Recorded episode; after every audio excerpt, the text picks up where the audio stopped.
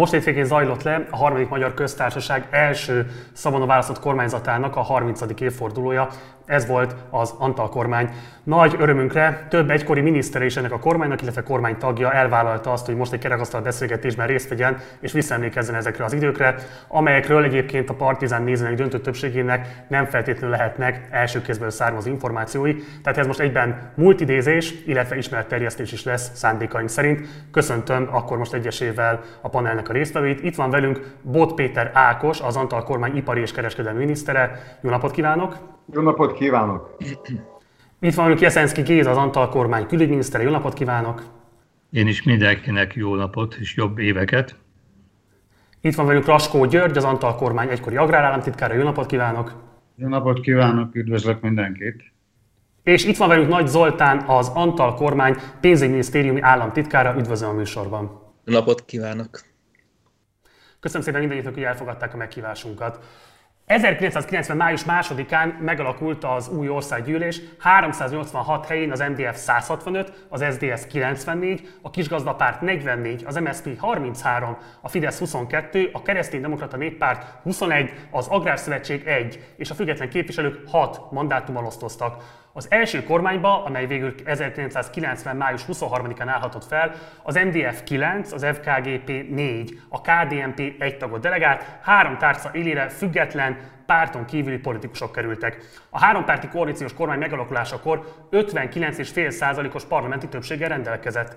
Antall József tisztában volt azzal, hogy nagyon nehéz feladat vár rá és kabinettjére. Már az első kormányülésen felhívta erre a miniszterek figyelmét, szavai szállóigévé váltak, idézem, önök egy kamikáze kormányban vesznek részt. Amikor az Antall kormány hivatalba lépett, már javában folyt a spontán privatizáció, amely az állampárti, pártállami politikai-gazdasági elitnek kedvezett. Sajnos az úrkormány sem tudta elkerülni, már csak a privatizációs versenyből vesztesként kikerülők vélt vagy jogos, de mindenképpen hangoztatott érdeksérelem miatt sem, hogy egyik-másik hazai privatizációs ügyletet a korrupció gyanúja ne lengje körül. Antall gyakran idézte Margaret Thatchert, a nagy brit privatizátor emlékezetes mondását, miszerint magánosítani sok módszerre lehet, egyféleképpen nem, jól.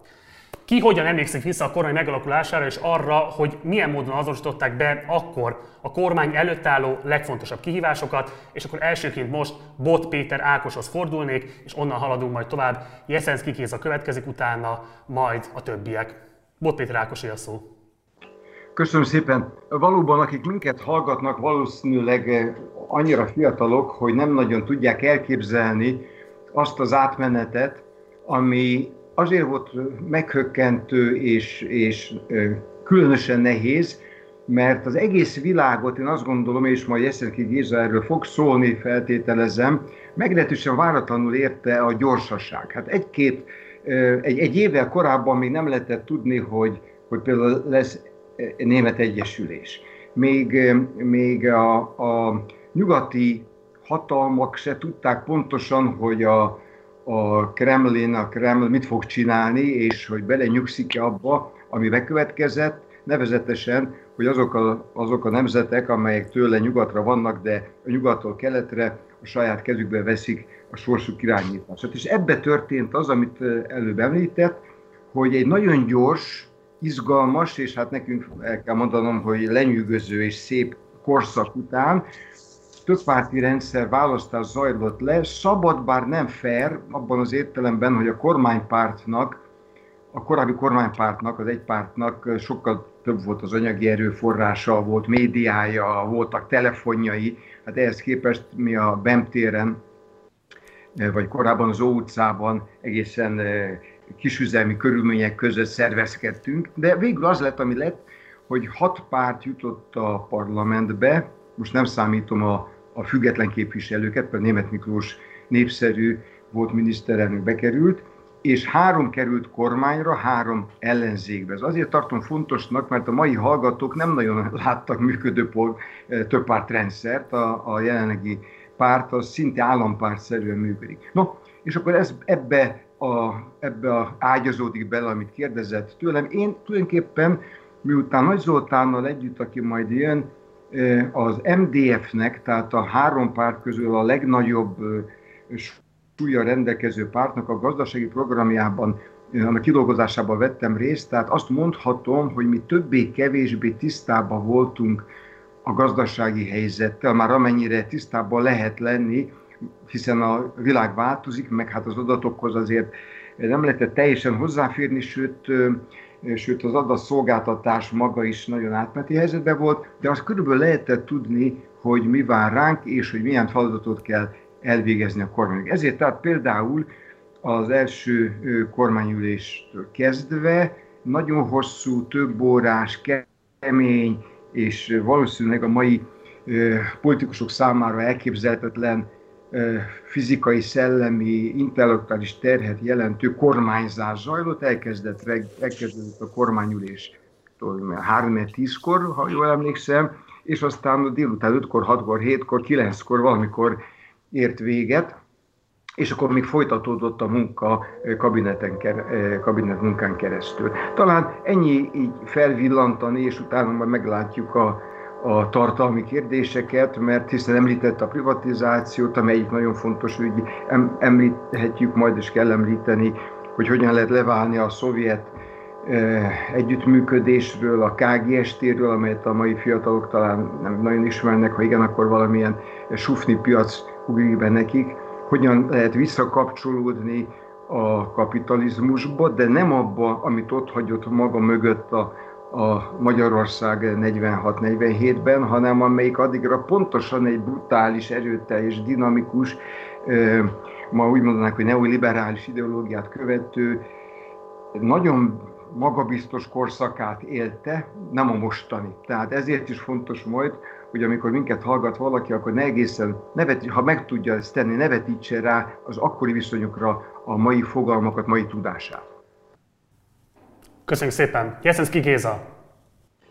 Ja, hát szokták mondani erről a nagy változásról, erről a történelmi változásról, amit mondhatjuk, hogy világtörténelmi változás volt, hiszen a hidegháború, az atomháború veszélye szűnt meg nagyjából 90-ben, vagy véglegesen, hogy 91. decemberben a Szovjetunió felbomlott, de ez nem forradalom volt.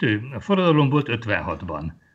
Prágában 68-ban nem egészen tisztán mondhatjuk, hogy forradalom, de az is egy a népből kiinduló, népre támaszkodó változás volt.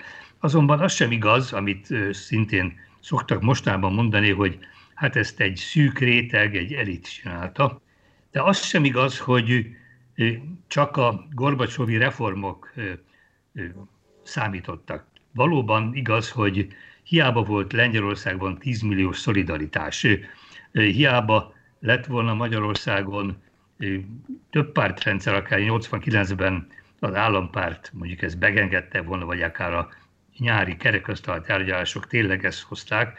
Ha a kommunista rendszer fennmaradt volna, vagy akár ha 1991-ben a Gorbacsov elleni puccs sikerült volna, akkor nem beszélgethetnénk most. Egyébként ezt is nehéz ma elképzelni, hogy Antall József május 2-án az országgyűlés megnyitásakor nem a levegőbe beszélt, amikor azt mondta, hogy ne adj Isten, ne az történjen velünk, hogy most itt beszélünk, és korábbi ellenfelek ülünk a parlamentben, de esetleg a börtönben néhány hónap múlva találkozunk újra, és akkor arról beszélünk, hogy hogy rontottuk el. Tehát nem volt ez egy lefutott kísérlet, és valóban azt hiszem, hogy akkor valamennyien tisztában voltunk azzal, hogy nem csak egy rendkívül nehéz feladatba vágott bele, valóban egy kabikáze jellegű kormány alakult, hanem hogy nem tudjuk, hogy hogy fog ez végződni. Az biztos azonban, hogy átéreztük azt, hogy a történelem egy hatalmas lehetőséget kínált ennek az országnak, egész Európának, egész világnak, és hát mi legjobb tudásunk, tehetségünk szerint igyekeztünk ennek megfelelni. És ennek az alapvető része volt az, hogy a szovjet függést felmondva, a Varsói Szerződés felszámolását szorgalmazva, és egy év alatt, 91. júliusra elérve, ez egy teljes orientációváltás volt, a reánk erőltetett keletiből egy önként vállalt nyugati orientációba léptünk, kezdtük meg, és bevallott nyílt célunk volt, és az Európai Egység mozgalomba bekapcsolódni, hogy Magyarország lehetőleg még abban az évtizedben az európai, akkor nevén Európai Közösség tagja legyen. Úgyhogy csupa olyan helyzet volt akkor, amit ma nem csak akkoriban nem ért, vagy az akkoriban felnővek nem tudnak elképzelni, hanem visszatekintve is azt kell mondani, hogy valóban ugye ez annus mirabilis volt, 89-90 a csodák éve, és hát azzal zárnám ezt, hogy mint annyi a magyar történelemben csodálatos esemény, azért a kimenetele nem az volt, amit akkor várták. Gondoljuk csak meg, hogy 48. március 15-ének a csodálatos élménye azért világosban végtorgolt, tehát a szabadságharc leverésébe. Vagy 1867-ben is a kiegyezés azért majdhogy osztatlan örömöt váltott ki, és legfeljebb azt gondolták, hogy ezt tovább kell még fejleszteni, és 50 év múlva Trianonnal végződött. 45-ben a szörnyű háború, a nácizmus, nyilasok, deportálások Auschwitz után, és a szovjet csapatok hát elég szörnyű viselkedése után mégis a nemzetgyűlési választások 45. novemberében 70%-ban, sőt 73%-ban polgári pártok győzelmét hozták, és az volt a remény, hogy hát a szovjet csapatok kivonulnak a békeszerződés után, aláírás után, és itt egy valódi demokrácia fog születni. És sajnos azt kell mondanunk, hogy sokan érzik azt, hogy a 90-es szép remények sem valósultak úgy meg, ahogy azt akkor reméltük és gondoltuk. Köszönöm szépen. Raskó György.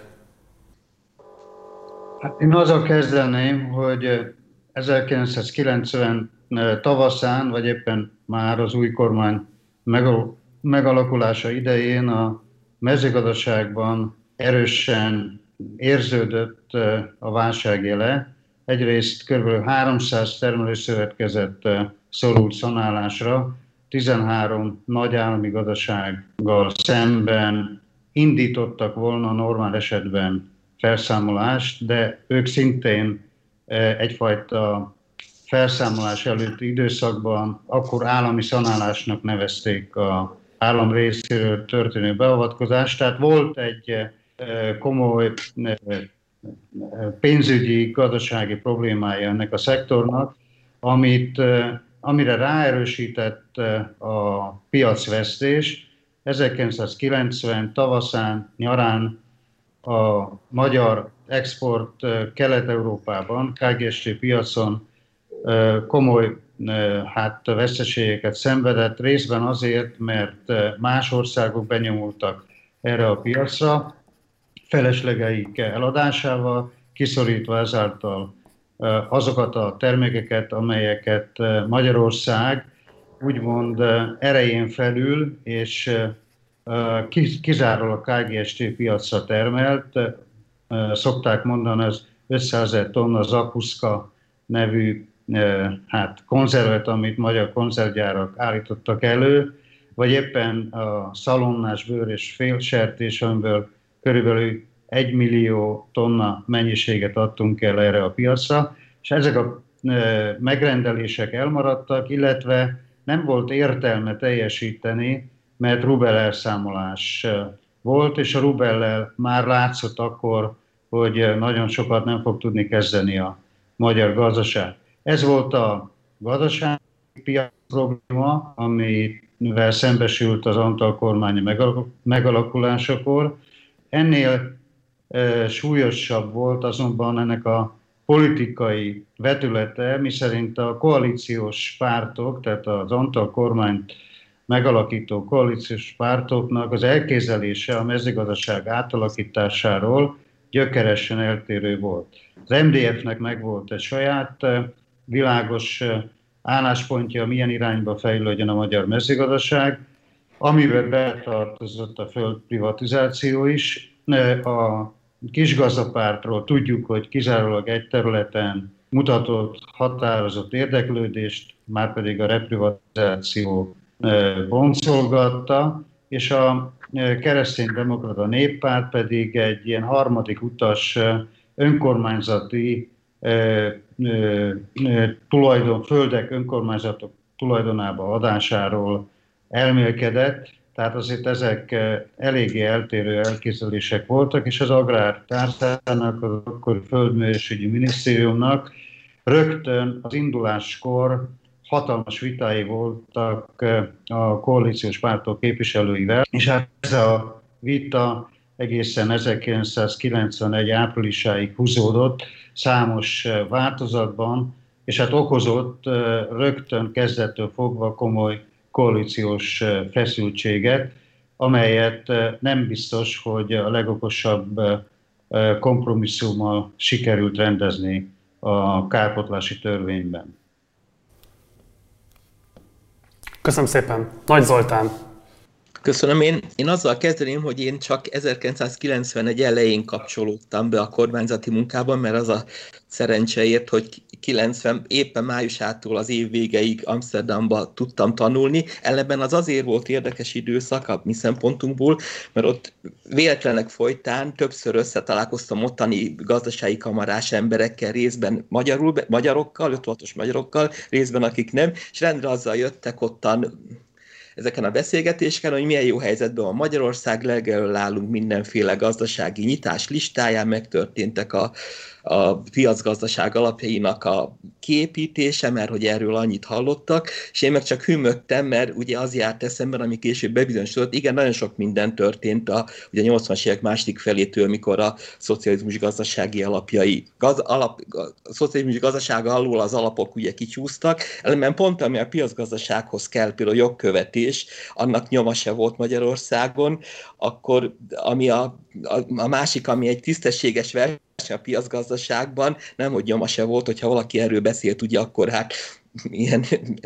ilyen naívnak vagy enyhén idiótának tartották, hogy hiszen itt kijárás van, amit ugye manapság korrupciónak szoktunk nevezni, vagy az állam mindenhatóságába vetett hit ugyanolyan erős volt azokban az években, mint ugye korábban, vagy akár ugye most is új helyzetbe jöttünk, de akkor, amikor arról lett volna, hogy itt a piacgazdaságra lapozunk, annak az alapjai legyenek meg, a jogkövetéstől kezdve az emberek magatartásaik, semmi nem volt, és amikor én a Kupa Mihályial gyakorlatilag együtt érkeztem, akkor kabinetfőnökként, és később lettem közigazgatási államtitkár, és amikor láttuk a pénzügyminisztériumban, ahol az akkori pénzügyminisztériumban egyébként ilyen kétarcúak voltunk, egyrészt ugye gyomorfájós fiskális politikusok, akik ugye megőriznek minden adóforintot, különösen, hogy az alig akart befolyni, másoldalról meg így a gazdaságpolitikának az egyik centruma szerettünk volna lenni, azért mindent megtett a miniszter úr, meg ott volt ugye a gazdasági kabinet, ahol meg a nagyívű elképzelések voltak,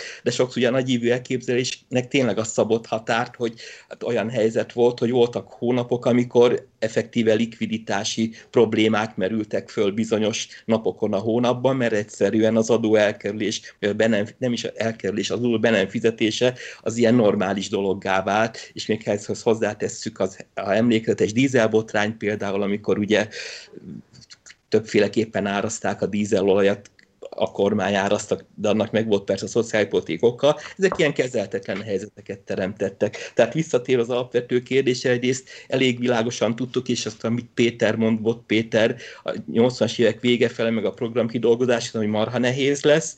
Másoldalról kintről valahogy sokkal többet gondoltak rólunk a magyar gazdaságról, az igazat megvalva, amit az ember nem is akart ellentmondani, hanem azt gondolt, hogy majd megoldható, de kiderült, hogy sokkal nehezebben megoldható, mert pont ez az alapvető dolgokat teljesen át kellett volna alakítani, és ennek csak részben sikerült. Egyébként a jogi szabályozás az meglett a 90-es évek első felében.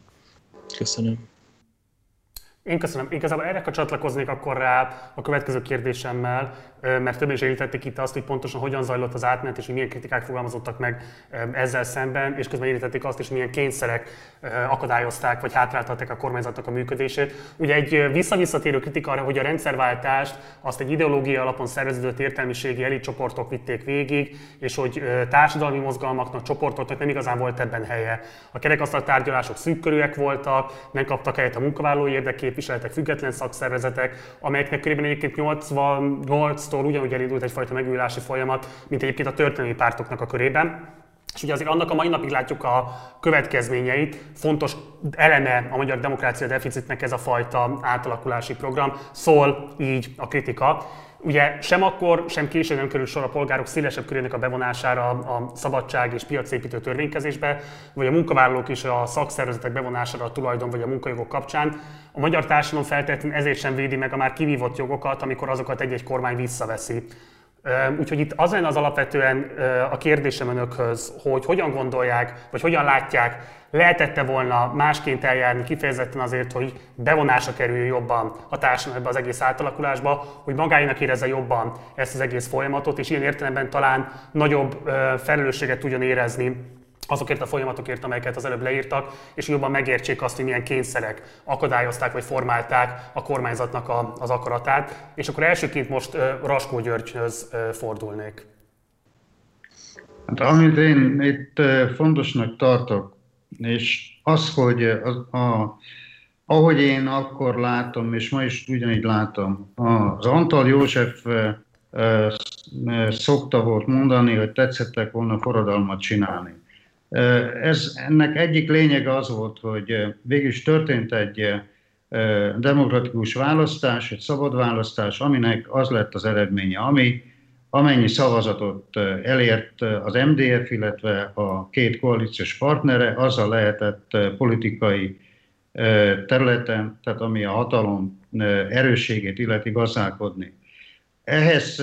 Ez egy kiindulási pont volt, amihez Antall József szigorúan ragaszkodott, tehát azokat a normákat, amiket előtte akár a kerekasztal, akár négyszemközti tárgyalásokon, például Németh Miklóssal folytatott, azokat igyekezett 100%-ban betartani, tehát egyfajta smart politizálás abszolút jellemezte az Antall kormányt, és az Antall kormány minisztereit, államtitkárait. Ez azért egy olyan önként vállalt kötelezettség volt részünkről, hogy ezeket a megállapodásokat betartva próbálunk haladni, és próbáljuk azt tenni, amit ilyen keretek között meg lehet tenni, de hangsúlyozom, ráadásul egy koalíciós kormányról volt szó, amely számos területen, de kifejezetten a mezőgazdaság, a vidék vonatkozásában nagyon eltérő nézeteket vallott. Most, miután én az MDF-hez álltam közel, MDF-es voltam, máig is azt mondom, hogy az MDF fölvázolt agrárpolitikai elképzelései, birtokpolitika, ami nagyon lényeges, és maga a földpolitika, messze a legfejlettebb és a legjobb.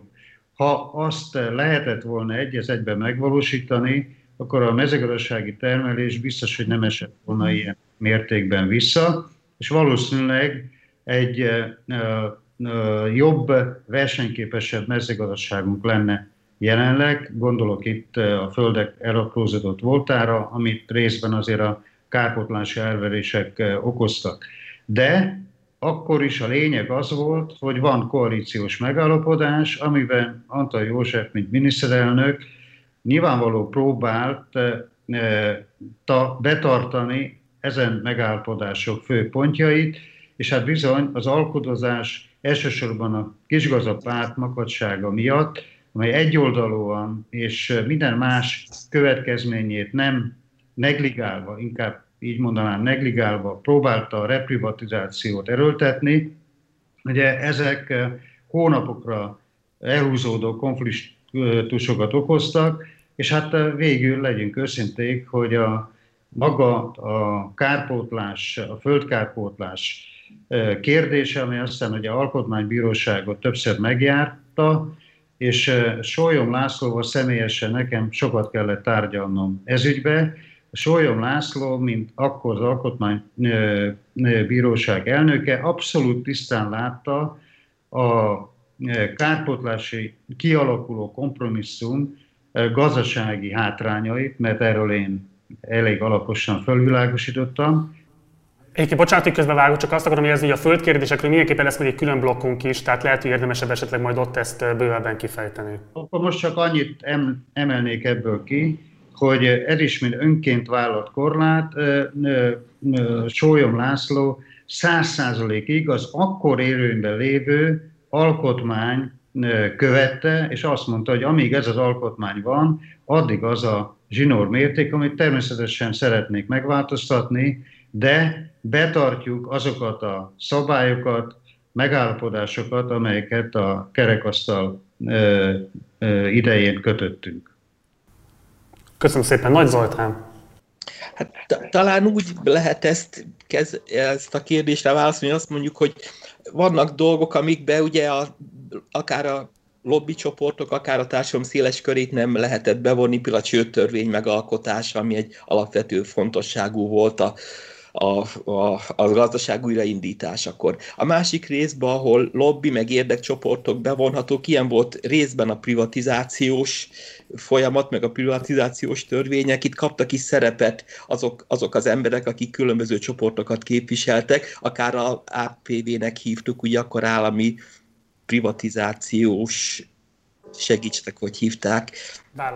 Vállalat. Nem biztos, hogy itt valami ilyesmi. AVÜ, állami vagyonügynökségenek indult, ugye? Szóval ott a döntéshozó boardban vagy tanácsban kaptak szerepet érdekcsoportok, meg társadalmi csoportok. Harmadrészt meg, ami szintén egy korábbi megállapodás volt, én azt hiszem annak volt a része, hogy ugye fölállt egy egészségbiztosítási, meg ettől különbözően egy nyugdíjbiztosítási alap, amelynek ugye a szakszervezetek, a létező szakszervezetek voltnak, emberei voltak, vezetői Nagy Sándor volt az egyikén, rá csak azért emlékszem, mert tárgyaltunk is, és egyébként jól lehetett vele tárgyalni. Tehát ilyen korlátozott keretek között megvolt ez a párbeszéd. Azt én utólag úgy látom, hogy a jó értelembe vett propagandaból lehet, hogy többet is elbírt volna a társadalom. Tehát ezek a nagy eszmék, hogy piacgazdaság, szociális piacgazdaság, tisztességes verseny, magántulajdon, vállalkozás szabadsága, ezek nagyon-nagyon elvontak, és valóban a törvénykezés java mögött ezeknek az elvont eszméknek a mindennapi megvalósítása volt, amit valószínűleg sokan tényleg nem is értettek, nehéz is vele azonosulni, de el kellett volna lehet jobban magyarázni, hogy öreg, ez a ti érdeketek, ez rólatok szól, ez nektek fogja a jövőteket, meg a gyermekeiteknek a jövőjét megalapozni. Ez a rész, azt hiszem, teljesen elmaradt. Én emlékszem, a pénzügyminisztérium, akkor próbáltunk összeállítani egy költségvetést, hogy mire megy a pénz, valahogy utána egyébként pénzhiány miatt ez el is maradt, mert magunkban is úgy voltunk, hogy hát ha nem tudjuk olyan jól elmagyarázni, akkor most ne költsünk rá pénzt. Szóval sok dimenziója van ennek, hogy azonosultak a társadalom különböző csoportjai a kormánnyal. Voltak kísérletek, betartotta mindenki a korábbi ígéreteket, az önkormányzatokkal is sok egyeztetés volt, tehát folytak ezek, csak valahogy úgy nem állt össze az egész, hogy ez az azonosulás meglegyen. Én úgy érzem legalábbis. Köszönöm. Egy kérdésnek egyébként mégis azzal át is kötik majd a Bod Péter Ákoshoz, és kérem, hogy ő is reagáljon erre, hogy ugye egyrésztről ugye a rendszerváltás után nagyjából 1 millió ember vesztette el az állását, ami egy riasztó mértékű elnincstelenedési hullámot indított el.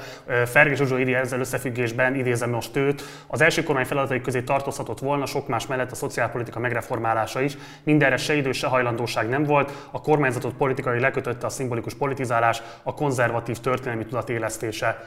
Hogyan gondolkodtak akkoriban ezekről a kérdésekről, hogyan, nyilvánvalóan érzékelték ezt a riasztó mértékű állásvesztési hullámot, hogyan próbáltak erről gondolkozni, hogyan próbáltak ennek a kezeléséhez esetlegesen politikai szövetségeseket találni, hogyan jelentkezett ez a probléma a kormányzaton belül? Én két dologra emlékszem, egyrészt azt, és pénzügyminisztérium szemmel emlékszem, most azzal fejemmel tudok most is emlékezni erre, egyrészt én nem emlékszem arra, hogy igazán jó szociálpolitikai generál program vagy tervezetet valaki kidolgozott volna. Itt ugye akkor már az illetékes szakminisztériumnak lett volna a dolga. Valahogy az volt a benyomásunk akkor, hogy a pénz az folyik ki, de haszon nincsen belőle. Ez volt az egyik része a dolognak. A másik része pedig az volt, hogy körülbelül az, ami lehet, hogy így rosszul is hangzik utólag is, vagy az volt a ilyen, mondjuk így belső közfelfogás, azok, akik munkanélküliek lettek Észak-Keleten, vagy akár bármely részében a régiónak, javarésze sajnos alkalmatlan arra, hogy egy újfajta gazdaságban, vagy egy újonnan fölépülő gazdaságban alkalmas munkaerő legyen. Ezért kimondatlanul benne volt, hogy ugye akkor nagyon elszaporodott a korai munkanélküliség, a részben a ilyen egészségügyi alapon részben kérni lehetett. Tehát egy csomó embert a kormány, hogy úgy mondjam, hagyott kimenekülni a munkanélküliségi, így szegénységbe vezető státusból, abból, hogy a szociális ellátásnak egy ilyen másik bugyrába menjen bele, ahol vagy egészségügyi alapon, vagy mert korábbi nyugdíjazását kérte, abba kimeneküljön, és ott akkor... és annak volt azért az is a folytatása, viszont ez is tényleg így volt, hogy majd ott utána a magánszférában ilyen nagyon kis vállalkozóként, önfoglalkoztató kis vállalkozóként talál magának helyet, munkát, alkalmat, ami egyébként sokszor meg is történt. Tehát ilyen, ez is ilyen sokszínű kép, de benne van az is, hogy én nem láttam legalábbis olyan igazán ütőképes és jó szociálpolitikai programot, másoldalon meg ilyen kis csatornák, meg kis kapuk, kinyitogatott a kormány. Ez tudatos volt például, hogy akkor nem kell ezt az egészségügyi helyzet miatti korai nyugdíjazást, hogy mondjam, ellenezni. Azt nem mondom, hogy támogatta, de ugye az volt az elfogadott inkább. Bod, köszönöm szépen. Bod Péter Ákos akkor. Én magam is a saját társzám részéről elmondom a mondani valóban, de aztán engedje meg, hogy tanáremberként egy kicsit általánosabb szintre is emeljem. Ami a társzát illeti, hogy miért nem vett részt benne a társadalom, ki lett rekeszve, ugye ez nem egészen így van, hiszen hát én magam is csak most fölemlítem, hogy a bányászat ide tartozott, a kohászat, tehát rengeteget tárgyaltam a bányászok szervezetekkel, a kohászokkal. Én egy bányát be kellett zárni, a gazdasági okokból bementem, lementem, azóta sem ment politikus olyan helyre, ahol a baj van. Az, ugye a mai politikusok csak oda mennek, ahol a vágókép nagyon csinos. És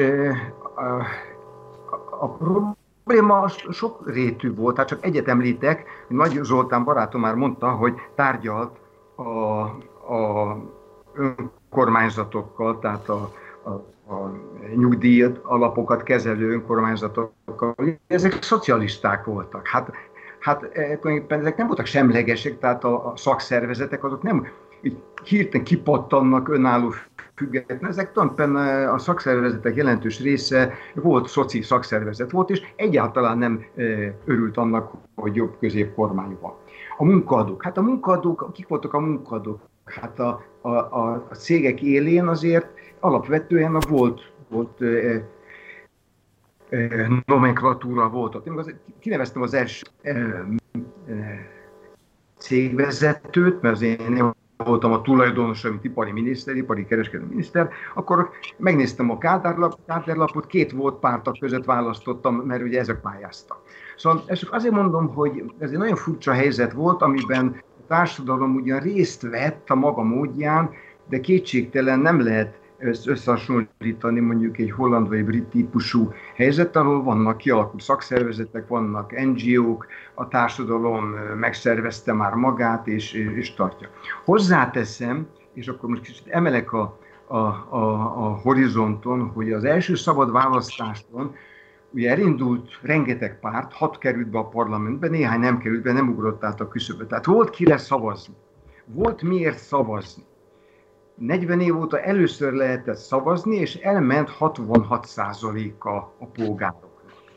Hát már akkor is csodálkoztam, hogy nincs véleménye. Nem, szóval miért nem megy el? Miért nem kötelező elmenni, de miért nem megy el az ország egyharmada? Persze volt véleménye rólunk, a kormányról mondjuk, és aztán később, amikor a kormány szembesült, meg a pártok az eredményekkel, akkor azt látták, hogy a támogatottságok egyáltalán nem olyan, mint ahogy a parlamenti széksorból lehetett volna látni.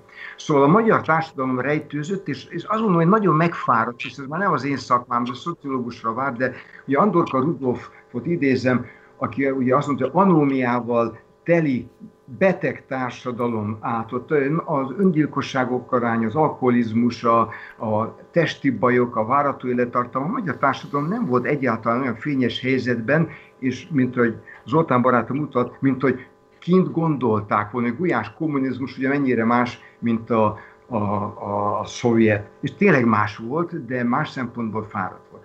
Tehát igazából azt gondolom, hogy a helyzet súlyossága, mint a nyugat nem volt tisztában, a magyar elit se volt nagyon tisztában, és én például nagyon becsülöm Ferge Zsuzsát, a mostani aktivitását is, de azt gondolom, hogy amit mondott, annak nincs sok teteje, hát megemlítem, hogy volt egy munkaügyi minisztérium. Van-e most például? Nincs. Volt népjóléti minisztérium. Van-e most? Nincs. Tehát a kormányzat próbálkozott azzal, hát nyilvánvaló, hogy rá fog szakadni a munkanélküliség, az már megindult egyébként a szocialista rendszer vége felé. Ugye hallottuk Raskó György kollégámtól, hogy az állami vállalatoknak, szövetkezeteknek, TS-eknek nagyon jelentős része már a padlón fetrengett, pedig akkor még működött többé-kevésbé zötyögve az a KGST, ami utána ránk dőlt, és ez nem csak magyar ügy, hát a szovjet piac elvesztése, ez most biztos fog jönni, mint a bűnlastromunk. Hát Finnország nem váltott rendszert, és mégis a finn gazdaság egy nagyon komoly visszaesésbe került 90-91-ben, mert ugyanis a Szovjetunió nekik se tudott fizetni, és ottani szállítások leálltak. Tehát az, hogy 1 millió embernek megváltozik a munkahelye, az teljesen magától értetődik. C'est entendu, hát ez maga, miért ne? A gond az, és itt már valóban itt az ember nagyon nehezen tud igazságot tenni a akkori reményei, vágyai és a valóság között, hogy miért nem robbant be a társadalom. Miért nem indult az a vállalkozói forradalom, ami azt gondoltuk, hogy leveszik a fedőt, és akkor miért nem ugrott talpra mondjuk az egyház? Hát nagyon nehezen szedték magukat össze. A művészek a fiókból előszedik a remek művet, amit eddig nem lehetett megjelentetni. Hát én nem érzem azért azt a fajta szellemi pesdülést, amit mindannyian elvártunk. Majd jön az agrárügy, és akkor ugye az, hogy a kisgazdák mondták nekünk, és ugye itt van ez a program, ami egy hány oldalas, egy 150 oldalas pártprogram, hát ilyet se látott a mai fiatal, hogy egy párt 150 oldalban leír, hogy mit akar csinálni, ha rábízzák a hatalmat, ugye többen is ebbe beledolgoztunk. Nagyon komoly nevek egyébként, mert hát most a gazdasági részt itt van, de Sólyom László is beledolgozott, Kodolányi Győr, Bekekatta, Jó Rudolf, már nincs közöttünk. Szóval a magyar társadalom azt gondolom, hogy nem állt egészen készen, és itt ért minket meglepetés, hogy például a kisgazdáknál hagytam abba, hogy majd visszakapja a magyar paraszt a földet, csak adják vissza, és itt csoda lesz. És meg kell mondanom, hogy ez a csoda, ez nagyon nehezen született. És így jött el az, hogy a 90-es évet egy nagyon mély válság követte, amilyen U alakú szokták mondani, de olyan az U vége, hogy 1999-ben érte utol a GDP, a nemzeti jövedelem a 90-es kiinduló szintet. Na ezt senki se várta. Ebben van statisztikai tévedés is talán, hogy a statisztika túlszámlázta a régi rezsimet. Hát abban benne volt a GDP-nek az a Icarus busz, amit aztán végül nem fizettek ki az oroszok. Hát, tehát valószínűleg itt van egy statisztikai hiba is, de tény, ami tény, hogy a magyar átalakulás lassabb volt. De még akkor továbbadom a szót, és történész rögtön el fogja mondani, hogy mindenhol máshol rosszabb volt az átalakulás, mint várták. Tehát ezzel a nagy zuhanással a magyar zsugorodás, amiben 1 millió munkahely, hát nem odaveszett, eltűnt, ami másnap, harmadnap, fél év múlva keletkezhetett volna, és egy része keletkezett, egy része sajnos eltűnt. Ugyanezt, vagy hasonlót átéltek a mai Visegrádinak nevezett országok, és tőlünk kelet-ebben még nagyobb a zuhant. Hát Ukrajna, Oroszország egész katasztrofális veszteséges szenvedett, és ez mutatja, hogy több oka van a dolognak. Az egyik az, hogy a maga a rendszerváltozás, hiába a régi rossz rendszer helyett jön egy jobb, de az átalakulás roppant nehéz, és talán valószínű, hogy az a világgazdasági környezet, amiben mi vissza akartunk gyorsan lépni, az nem volt erre készen, és akkor csak egyet mondok, NDK. Hát azért a Német Demokratikus Köztársaság, amiről azt tanultam az iskolában, hogy a világ 10. ipari hatalma, az Übernacht eltűnt, annak vége lett. Azt elmosta az átalakulás, és a gazdag Nyugat-Németországnak még évtizedekig kellett a zsebébe nyúlni, hogy valamelyest. Na most nekünk nem volt gazdag Nyugat-Magyarországunk, tehát nem annyira csoda, és ezért ezeket a oda dobált mondatokat, mint kedves Zsuzsától is, hogy nem törődtek, ez nem stimmel, nem igaz, hanem erre futotta Kelet-Közép-Európában az átállás. Máshol sem ment jobban.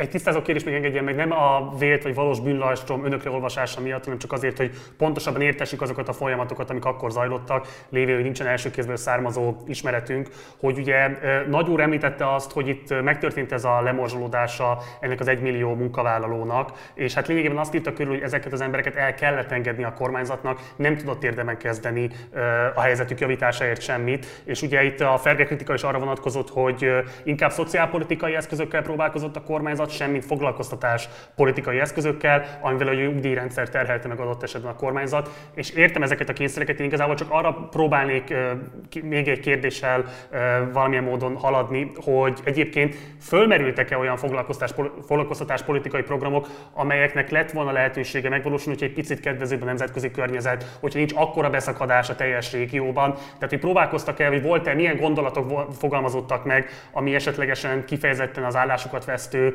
tömegeknek a munkaerőpiaci reintegrációját próbálta volna megvalósítani, és hogy milyen kényszerek voltak, amelyek esetlegesen ezt megakadályozták. Igen, akkor én csak röviden erre, mert nyilván majd mikor átérünk a vidék helyzetére, akkor számítok a kollégámra. Ugye én ipari és kereskedelmi miniszterként alapvetően a nagyiparral és azokkal küzdöttem, és azt lehetett látni, hogy arra a kohászatra, nehézgépgyártásra, hadiparra nincsen szükség, ott nem kellenek ezek az emberek, de akkor mi jön? És akkor a remények egy része az volt, hogy a privatizált és akár magántulajdonú, akár külföldi tulajdonú vállalatok, azok beindítják a termelést, és föl fogják szívni. Ez részben bekövetkezett, de két ok miatt sokkal kevésbé segített a munkaügyben, mint a segített exportképességben. Először is, aki bejött ide, az adott egy jó technológiát, és nem kellett neki annyi ember. Az Egyesült Izzót ugye megvették az amerikaiak, GE, volt az állami cégként mondjuk 32 000 dolgozója, marad 8 000, és kétszer annyit gyártott. Hát egy gyönyörű termelékenység, le a kalappal. Hát ez a ugye, gazdasági csoda. Na igen ám, de az a 8 000 ember az megmaradt, a többinek pedig hát valahova el kellett mennie, és ezt nem szívta föl a magyar kis és közepes vállalkozások rétege. Próbálkozott a kormány sok mindennek, kedvezményes hitellel, privatizációs hitellel, de itt egyszerűen nem volt anyagi erő. Hát itt azért azt lássuk be, hogy a valuta alaphoz kellett fordulni, a valuta alap pedig olyan feltételek mellett adott kölcsönt, ami ugye szoktak adni, költségvetés, hát Nagy Zoltán utalt erre, költségvetést gatyába kell tartani, tehát az a fajta bőség, amit most például az uniós pénzekből meg lehetne csinálni, és meg is csinálnak, az egyszerűen nem volt rá ennyi pénz. A külföldi tőkétől pedig mondom, azt nem lehetett elvárni, hogy felszívja a munkanélküliséget, pláne akkor, ha azt is tudjuk, és ez kritikus elem mindenkivel szemben, mi naivak voltunk a tőke természete meg ilyen, hogy aki ide bejött, azért az válogatott a kendermagban, és ha mondjuk Győrben, ha fölvettek, meghirdettek egy állást, akkor elképzelhető, hogy a mérnököt vettek fel a szalag mellé, és ott jelentkezett mérnök, de hát kifoglalkozzon egy fél analfabéta cigánygyerekkel, hogy akkor most a legsarkosabban kimondjam, mert ugye Zoltán utalt arra, hogy hát bizony az a közepes minőségű állami ipar az tudott alkalmazni olyan embereket, ugye a kubikos lapátos építkezés, a UPC, ha egy kábelt fektet, most már nem 12 ásóval csinálja, hanem egy kis géppel. Tehát ez a fajta technológia, ez nem segített abban. Ha több erő és pénz lett volna, akkor azt gondolom, hogy ezt meg lehetett volna csinálni, de még egy mondatot említek, hogy ezért, amit az állam kezdeményezett, az nagyon nagy ellenállás fogadta. Itthon is. Tehát ugyanazok, akik kritizálhatnak minket, és most ez, hogy is mondjam, nem a ilyen videkezési okból mondtam a dobom vissza, hanem azért, mert hallom ezeket, és azt gondolom, hogy nem stimmel a logikailag. Tehát azok ugyanúgy megtámadták volna, hogyha valaki állami foglalkoztatást meghirdet. Én most abszurdnak tartom, hogy most katonának akarják bevinni azokat, akik elvesztették mondjuk a német turisztikai utazási ügynökségnél az állásukat. Abszolút dolog. De hát ha ennek a felét mi akkor szóba hozzuk, hogy ilyen állami tartalék hadsereget, hát mit kaptunk volna az ellenzékünktől? Hát mit kaptunk volna a szövetségeseinktől? Nagyot nézett volna a valutalap. Hát ez 90 volt, amikor az volt a közgondolkodás, hogy a piac ezeket megoldja. Az Antall kormány ebben mást gondolt, hogy a szociális piacgazdaság bele volt írva a programunkba, bele volt írva az alkotmányba egyébként, a preambulumába. Abba még belefért volna valami, de a jóléti rendszernek a kifeszítését arra nem volt pénzünk, és nem is ott kerestük. Mi azt gondoltuk, hogy Mitterrand meg fogja oldani, tévedtünk.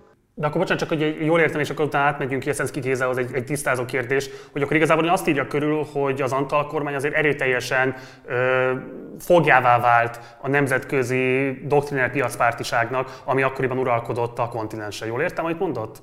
Hát legalábbis nagy ellenszélbe kellett működnie. Tehát ugye a szociális piacgazdaság az a szocialistáknak nem volt elég, nyilván a baloldaliaknak, a világban meg olyan furcsán néztek rá, mikor a piacgazdaság az jelzőtlen, mondta egyébként Klaus, akiről megvan az én véleményem. Na. Szóval minden esetre azt kell mondanom, hogy az Antall kormánynak a kidolgozott programjához más... Szóval kellett volna kicsit több szövetséges, és sem országon belül, sem azt gondolom, hogy kívül inkább értetlenség volt, pláne azért, mert azt gondolták, hogy mi helyzetünk jó. Pláne azért, mert azt gondolták, azt hitték őszintén, sokan hihették, hogy ez a Thatcher korszaka, ugye ne felejtsük, ugye itt a minket hallgató fiatalember, ez az volt a turbokapitalizmusnak a korszak, hogy ne vaszakoljanak már, hogy majd az állam csinál munkahelyet, meg hogy államfoglalkoztatás. Hát ezek az emberek, get on your bike, pattanj a biciklidre, és ugye ez egy angol politikust idéztem, majd megoldja a piac.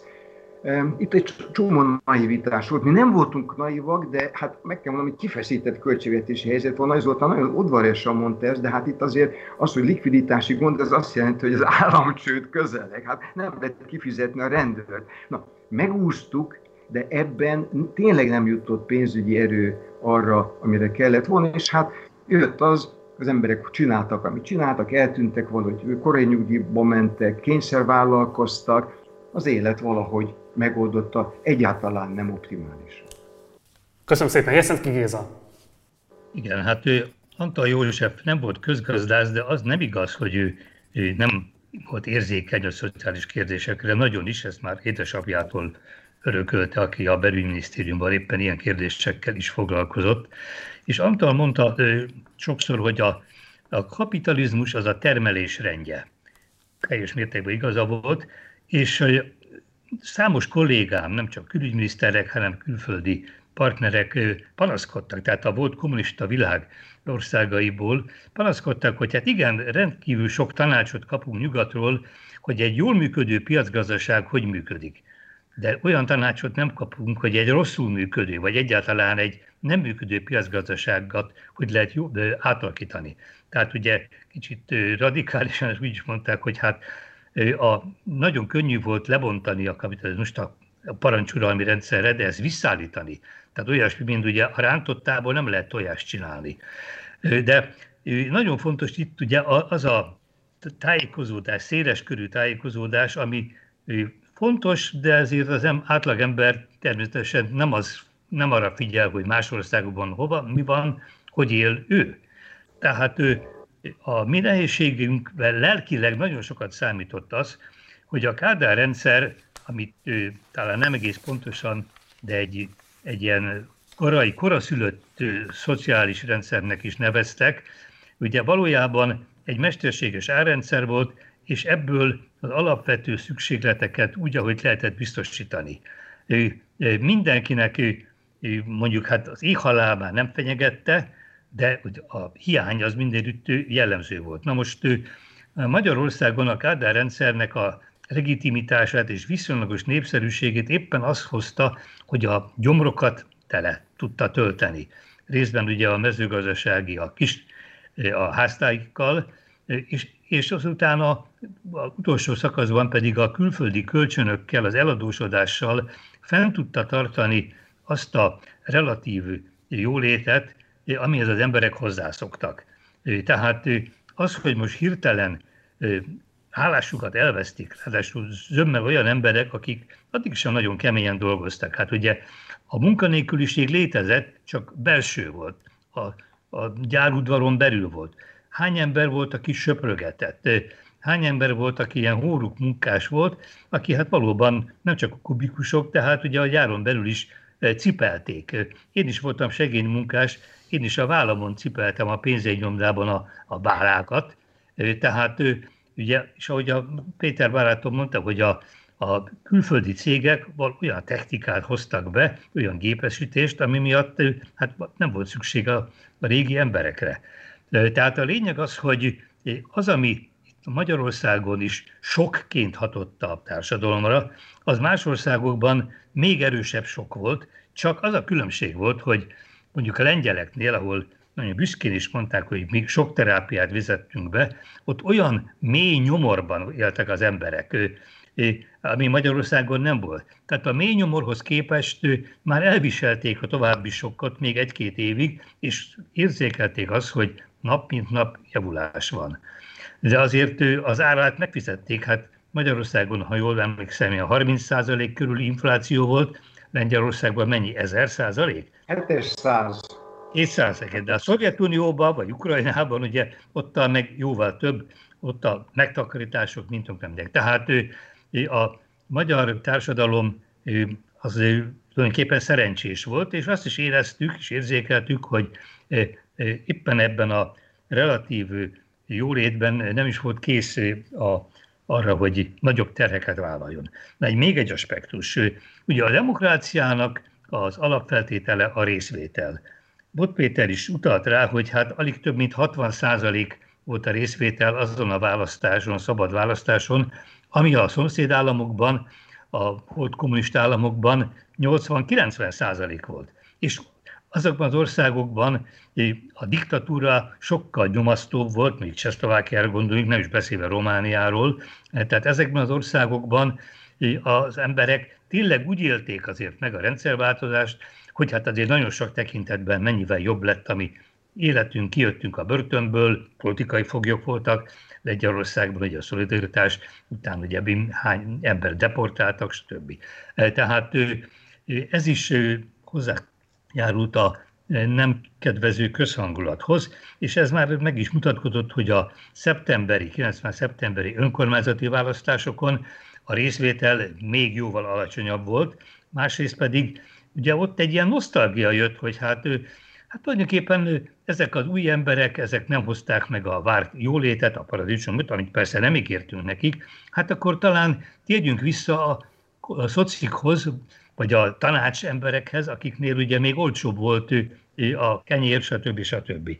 És a továbbiakban is ugye nagyon sokszor mi próbáltuk a társadalmat jobban bevonni a munkába, az ország újjáépítésébe, a Nemzeti Megújulás Programja, ez volt a kormányprogram, de ugye lehetett választani iskolákban igazgatót, lehetett választani a kórházakban igazgatót, és ugye említettem ugye a önkormányzatokat. Kiket választottak? Hát akiket már ismertek, vagy akiknek a helyi befolyása olyan volt. Egy barátunk felesége, aki tanárnő volt egy általános iskolában, panaszkodott az én feleségemnek, hogy hát azt a szörnyű igazgatónőt választottuk meg. És hát ő miért? Te másra szavazsz? Hát én is, mert féltem másra szavazni. Tehát az emberekben ilyen félelem is munkálkodott. És egy utolsó ilyen megjegyzésem azért, hogy valóban a szándékainknak a tisztaságát és helyességét jelzi azok az adminisztrációban a változások, hogy valóban a Bod Péter is mondta, én is akartam már előtte is mondani, hogy hát munkaügyi minisztériumot hoztunk létre, népjóléti minisztériumot, ezek nem csak szavak voltak, hanem ezeknek megvolt a maga funkciója. És ugye a közmunka kérdése, én ugye hát külügyminiszterként nem ez a területem, de mikor már Kisgyula volt, a kisgazda Kisgyula a munkaügyi miniszter, és akkor így kormányülésen fölmerült az, hogy hát növelni kell azt a hozzájárulás, szolidaritási alapot, amiből a növekvő munkanélkülieket szociálisan támogattuk, hogy ne halljanak éhen. És akkor én mondtam neki, hogy hát igen, de hát az ország tele van szeméttel, hát a közmunkával nem lehetne az országot kicsit kitakarítani, és ráadásul hasznos munkát végeznének. Vagy előttem volt egy pillanat, amerikai New Deal, a 1932-es időszaka, Roosevelt. Ugye itt nekem amerikai emberekkel találkozva, amikor én nem nagykövetként, hanem vendégtanárként éltem ott, mondták, hogy hát milyen csodálatos volt, hogy igaz, hogy elvesztették a munkájukat, de olyan hasznos munkát kaptak, mint gátépítések, vagy pedig ugye parkokat, a nemzeti parkokat akkor építették ki. Tehát ezekben a táborokban ráadásul nem csak, hogy enni kaptak, hanem tanították őket. Szóval Magyarországon sajnos arra nem volt lehetőség, pénz, és nem volt ehhez külföldi támogatás, hogy akár egy ilyen átnevelő programot, nem is ideológiailag, hanem ugye hát valóban ugye az új munka feladatokra átképezzük az embereket, és nem beszélve arról, hogy az is hiányzott, ami a II. Világháború után Németországban és Japánban, a két legyőzött diktatúrában nem külföldi pénzen valósult meg, hogy elmagyarázni a japán népnek, a német népnek, hogy milyen szörnyű volt az a rendszer, ami őket ebbe a háborúba taszította. Tehát itt nem csak a Marshall terv volt, hanem egy felvilágosítási program, hát ezt pedig a magyar sajtó, amelyik ugye ellendrukkere volt az Antall kormánynak, nagyon kevés kivételtől eltekintve, ezt sem tette lehetővé. Köszönöm szépen. Menjünk tovább a földkérdéssel, mert többször is előkerült már, és azt gondolom, itt Raskónak valószínűleg van elmondani valója bőséggel. Ugye a mezőgazdasági tárcát a Független, majd később Egyesült Kisgazdapárt kapta, élén összesen 3 miniszter is állt. A földkárpótlás 91-ben kezdődött meg. A föld privatizáció módját és lebonyolításnak időtartamát a társadalmi igényeknek is megfelelő politikai szándékok szabták meg, míg a gazdasági szempontok kissé háttérbe szorultak, szólt sok kritika ezzel kapcsolatban. Ugye a kárpótlásra jogosultak száma 1,5 és 2 millió között volt a számítási módszertantól függően. A folyamat végeredménye az lett, hogy apró földeket osztottak ki, ráadásul a kárpótoltak mintegy 2/3 volt nyugdíjas vagy nem mezőgazdasági foglalkozású. Sokan, akik kárpótlási jeggyel földhöz jutottak, csak arra vártak, hogy felvásárolják a kezükből a tulajdont. Így is történt. A második kormányzati ciklusban, tehát a Horn kormány alatt gyors ütemű privatizáció indult meg. 96-ra a termőföldek 3/4-ét átprivatizálták. A földtulajdon szerkezetét a 90-es években a kisbirtok túlsúlya jellemezte. Az elaprózódott birtokszerkezetre, kistermelő működésre nem volt felkészülve, hogy a termelőszövetkezeti rendszerre épített korábbi mezőgazdaság, emiatt egy járadékos rendszer alakul ki a felaprózott birtok struktúra következményeként. A tulajdon és a földhasználat szerkezet a 90-es évek első 2/3-ában csak kevéssé fette egymást. A mezőgazdasági terület közel 2/3-át bérelt földként használták, ezt egyébként Harcsa Kovács szerzőpáros írt egy 96-os tanulmányában. A földtulajdonnál a szövetkezetek kötelező átalakulása és a privatizálás eszközölő szolgáló kárpótlási jegyek hosszú távra ellehetetlenítették a mezőgazdaságban dolgozók jelentős részének megélhetését, tartósan visszavetették a mezőgazdasági termelést és lehetővé tették egy új nagybirtokrendszer kialakulását. Erőként éppen Raskó György így beszélt egy 97-es Mancs interjújában. A TS Management ezt a folyamatot látja, és hát hülye lenne belőle kimaradni. Saját magának is vásárol, és úgy gondolja, ha a szövetkezet számára a tulajdonlás lehetségessé válik, akkor érdemes lesz a földet még nagyobb léptékkel vásárolni, mindenkelőtt azoktól, akik nem foglalkoznak a földdel, mert városban élő kárpótlási jeggyel földhöz jutott tulajdonosok. Egy szociológiai fölmérés szerint a kárpótoltak mindössze 4% akar magagazdálkodni, az összes többi arra vár, hogy jó pénzen megvegyék a földjét. Hogyan gondolkodtak a földkérdésről a kormányban, milyen folyamatok és elvi megfontolások alakították az Antall kormány birtokpolitikáját, és akkor Raskó úr, öné a megszólalás lehetősége. Hát ugye koalíciós kormányról van szó, amiben a legerősebb párt, a Magyar Demokrata Fórum álláspontja mind a birtokpolitikát, mind a TS-ek átalakítását, vagy éppen a földprivatizációt illetően abszolút tiszta és világos volt. Tehát volt egy jó koncepció, ugye Bogárdi Zoltán vezetésével a MDF úgy gondolta, hogy a földeket, kárpótlást is úgy kell a privatizációt úgy kell összekötni, hogy lehetőleg azok jussanak a földhöz, akik gazdálkodási ismeretekkel rendelkeznek, akik ott élnek a falun, és ezt a mezőgazdasági vállalkozásukat, egyéni vállalkozásukat fel akarják építeni. Ez volt az elképzelés. az, hogy például a földkárpotlásban az illető csak a saját lakóterülete 20-től számított 20 kilométeres körzetben vehessen részt. Tehát pont azért, hogy egyfajta birtok koncentráció lehetősége meglegyen. Ez egy világos álláspont volt, és azt gondolom, hogy nagyon sajnálatos, hogy végül is ebben az Antall kormány egy rossz kompromisszumra kényszerült, ugyanis a másik nagyon erős és markáns koncepcióval rendelkező párt, a kisgazdapárt a reprivatizációt akart, amit most nem részletezem, különböző okok miatt lehetetlen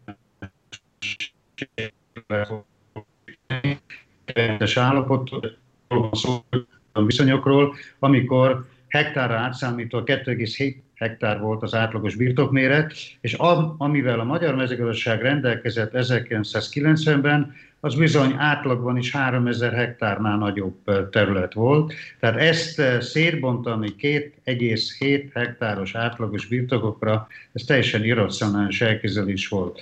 Az MDF úgy gondolta, hogy amennyiben a földkárpótlás csak azon vállalkozói kör számára engedjük meg, költözjutást, akik majd gazdálkodni fognak, akkor nem lett volna ilyen elaprózódott agrárbirtok 90-es évek elején Magyarországon. Ez volt az egyik dolog. A másik, hogy a TSZ-ek átalakítása, ami miatt bennünket nagyon támadtak, ez egy abszolút világos, tiszta koncepció volt, aminek a lényeg az, hogy úgymond a csoport, vagy közös tulajdon, ami egy megfoghatatlan valami, ugye, ezt kellett helyre rakni, ezt kellett úgy átalakítani, hogy valódi üzletrészek keletkezzenek, azok az üzletrészek szabadon adásvétel tárgyal lehessen, tehát aki akarja bővíteni, mástól megvehesse.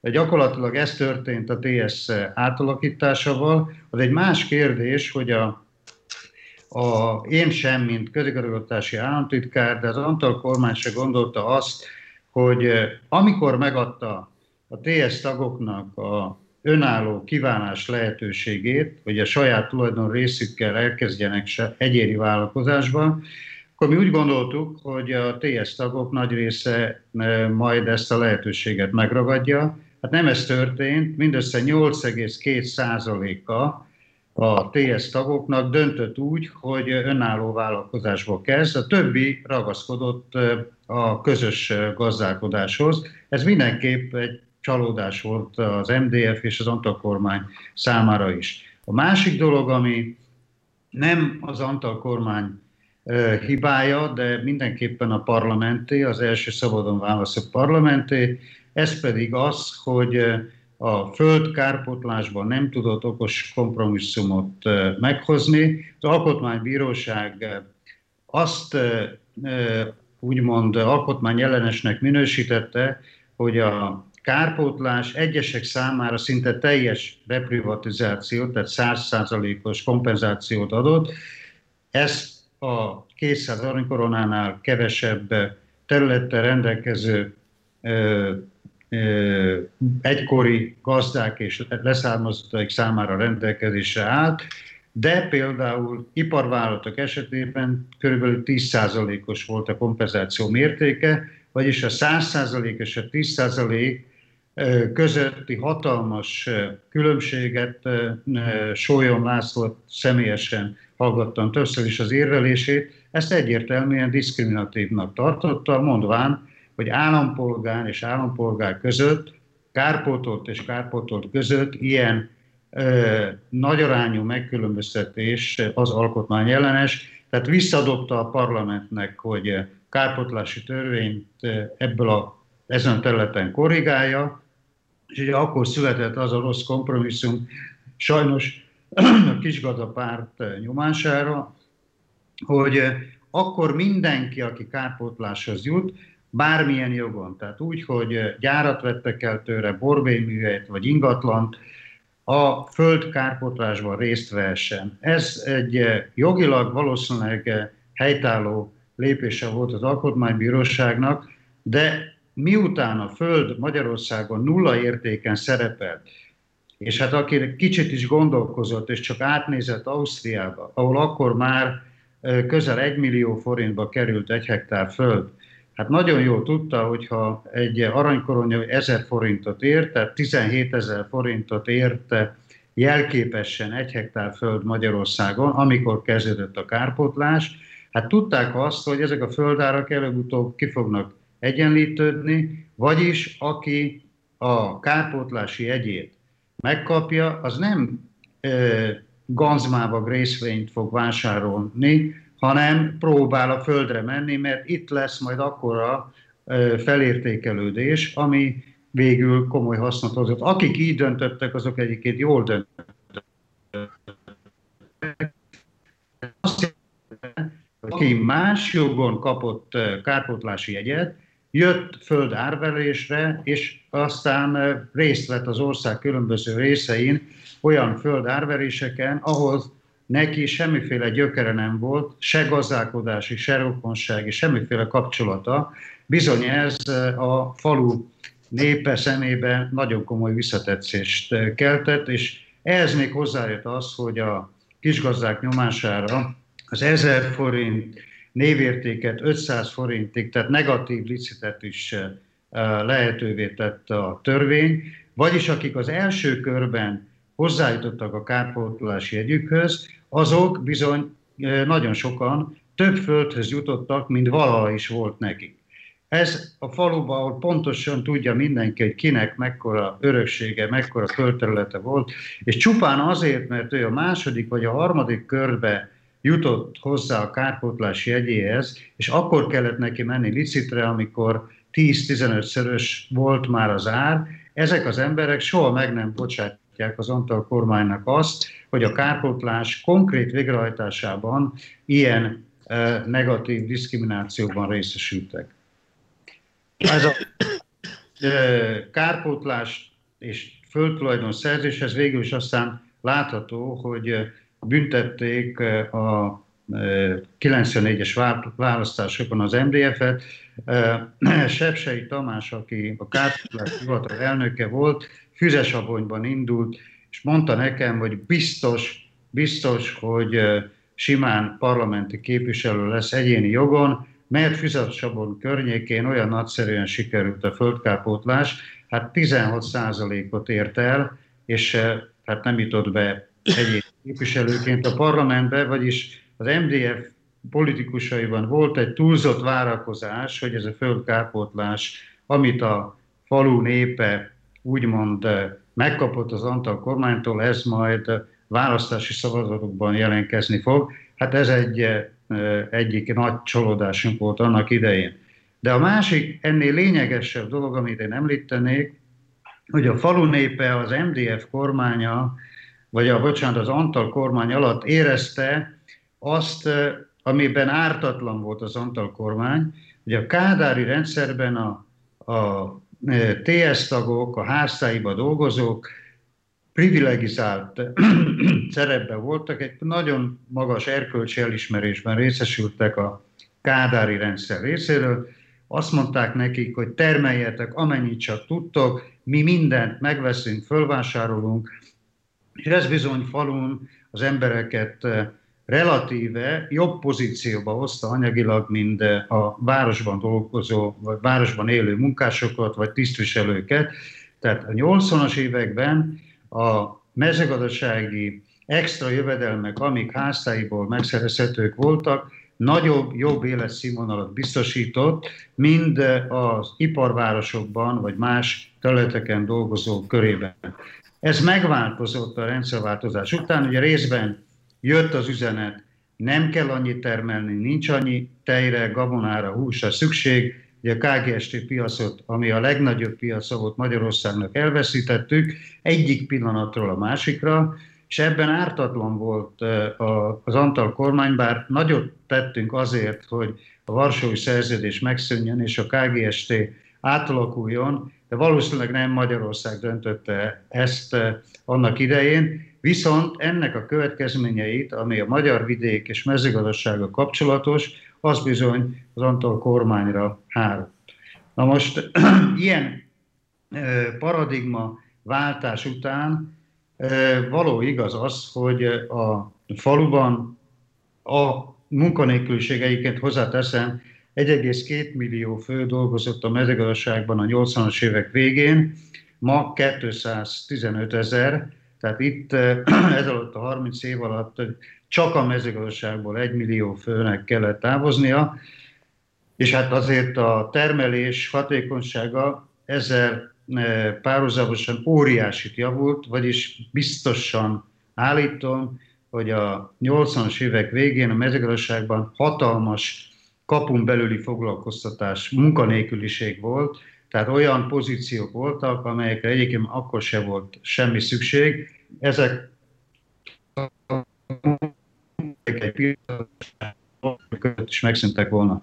De azért azt szeretném hangsúlyozni, hogy ehhez jött még, ami miatt a magyar emberek nagy része ma az egész rendszerváltozás és a piacgazdaságra való áttérést negatívan ítélik meg, hogy akik akkor információ birtokában voltak, vállalkozó szelleműek voltak, azok olyan hatalmas előnnyel rendelkeztek a többi polgártársukkal szemben, amiből aztán egy gyors meggazdagodás történt, például TS elnökök, TS vezetők voltak azok, akik elsőként alapították meg a saját családi gazdaságukat, dolgoztatták ott a TS eszközeit önköltséges áron, és vásárolták föl a földeket, mert tudták azt, hogy a jövő végig is az, hogy erős családi gazdaságok jöjjenek létre, mind ahogy Nyugat-Európa egyéb országaiban is ez volt a jellemző.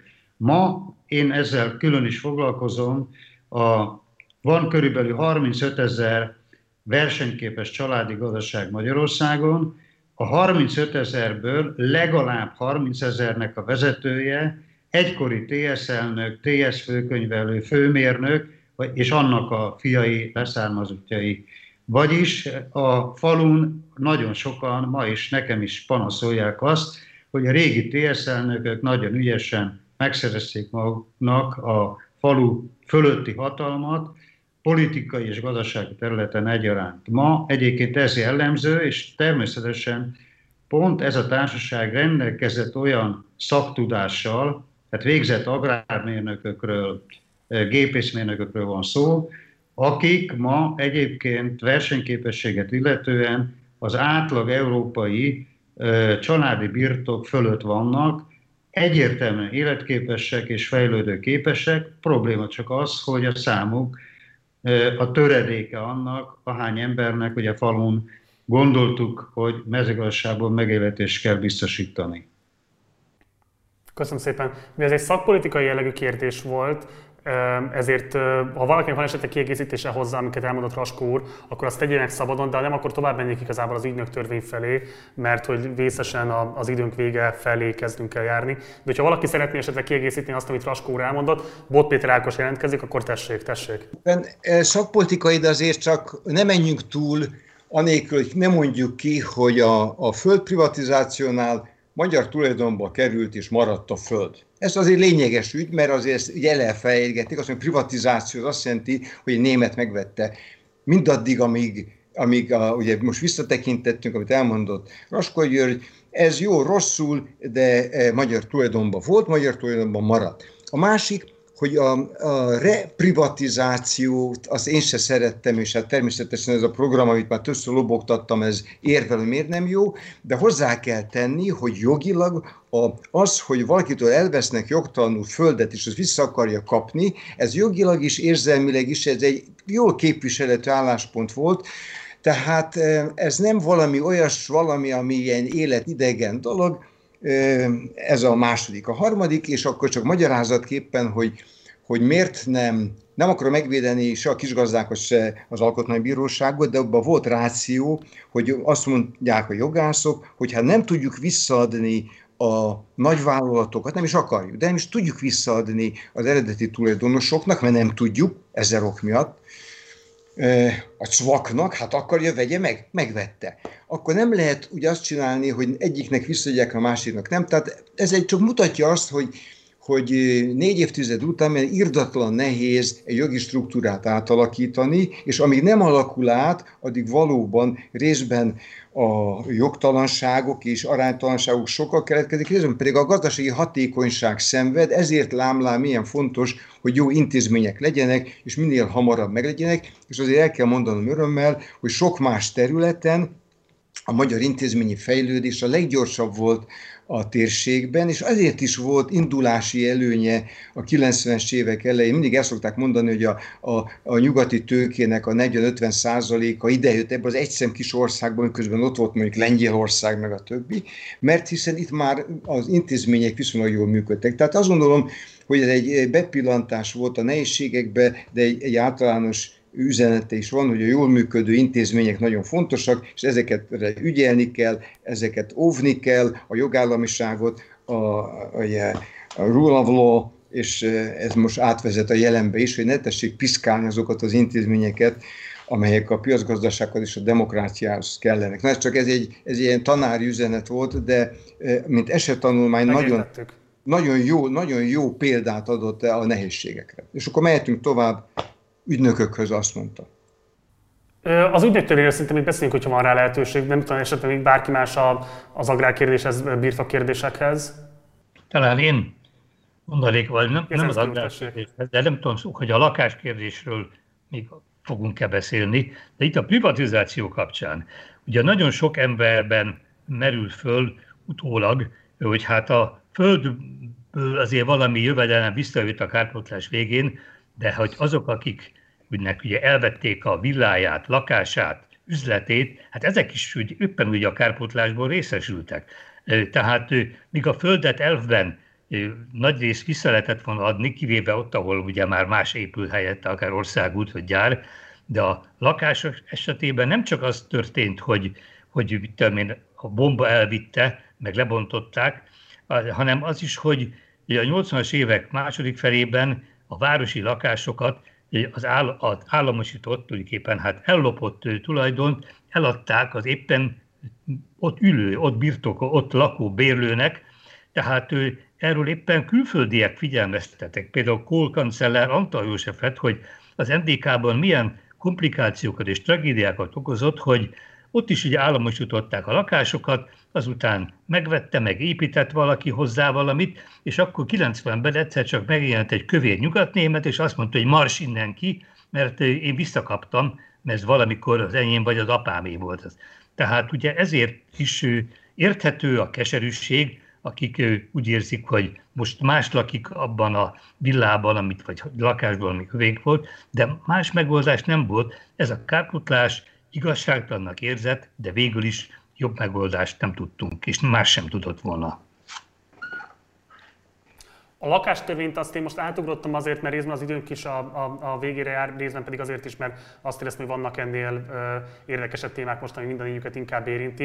Úgyhogy igazából már csak a Nagy Zoltán úrhoz fordulok, hogy még esetleg az agrárium kérdéséhez akar-e hozzátenni bármit, hogy mehetünk tovább az ügynök kérdéséhez. Köszönöm, nem. Köszönöm. Jó, tehát hogy ugye... Már az első szabadon választott országgyűlés első évvel megkezdődött az úgynevezett ügynöktörvény tárgyalása, és belső belügyi feltárás eredményeként hamar világossá vált, hogy a kormány oldalon is lehetnek olyan tagok, akik érintettek lennének ebben, hogyha elfogadnák. Szabó Iván az ipari miniszteri poszton, a Bod Péter Ákos követő miniszter, majd később pénzügyminiszter szerint az első szabadon választott országgyűlés koalíciós és ellenzéki képviselőinek közel 10%-a, legalább 30 képviselő összefüggésbe hozható volt a 3/3-as ügyosztály tevékenységével. 2002-ben nyilatkozta a Szabó, hogy veszélybe került volna az Antall kormány többségi támogatottsága, ha megszavazták volna az ügynök törvényt. A volt pénzügyminiszter elmondása szerint az SZDSZ által kezdeményezett törvényjavaslat előkészítése 90-ben akkor regett meg igazán, amikor kiderült az ő elmondása szerint, hogy Csurka István, az MDF akkori alelnöke is fennakadt az átvilágításon. Szabó szerint Antall József sem tudta rábírni Csurkát arra, hogy félreálljon, és szabad utat adjon a törvény elfogadásának. A képviselők végül 94-ben úgy fogadták el az ügynök törvényt, hogy az már csak a következő ciklus képviselőire vonatkozzon. Azt viszont Antall egyértelművé tette, hogy kormányának nem lehet miniszterállamtitkára, aki az állampárt tagja volt, ezt többször hangsúlyozta is. Ezzel együtt 90. júliusában Prágában Somogyi Ferenc volt a külügyminisztérium államtitkára a Varsói Szerződés megszűnését hozó politikai tanácskozó testületének záró ülésén, Pedig ő már a rendszerváltás előtt a német kormányban is külügyi államtitkár volt, habár Antall a választási győzelem után azt nyilatkozta, az előző kormányok miniszterei, államtitkárai nem lesznek az új kabinett tagjai. Somogyi Ferenc később Gyurcsány Ferenc első miniszterelnöksége idején külügyminiszter is lett. A kérdés tehát így szól, hogyan értékelik a mából az ügynök törvény kérdését, e tekintetben milyen megfontolások és kényszerek alakították a kabinet működését, és elsőként akkor most Jeszenszky Gézának adnám át a szót.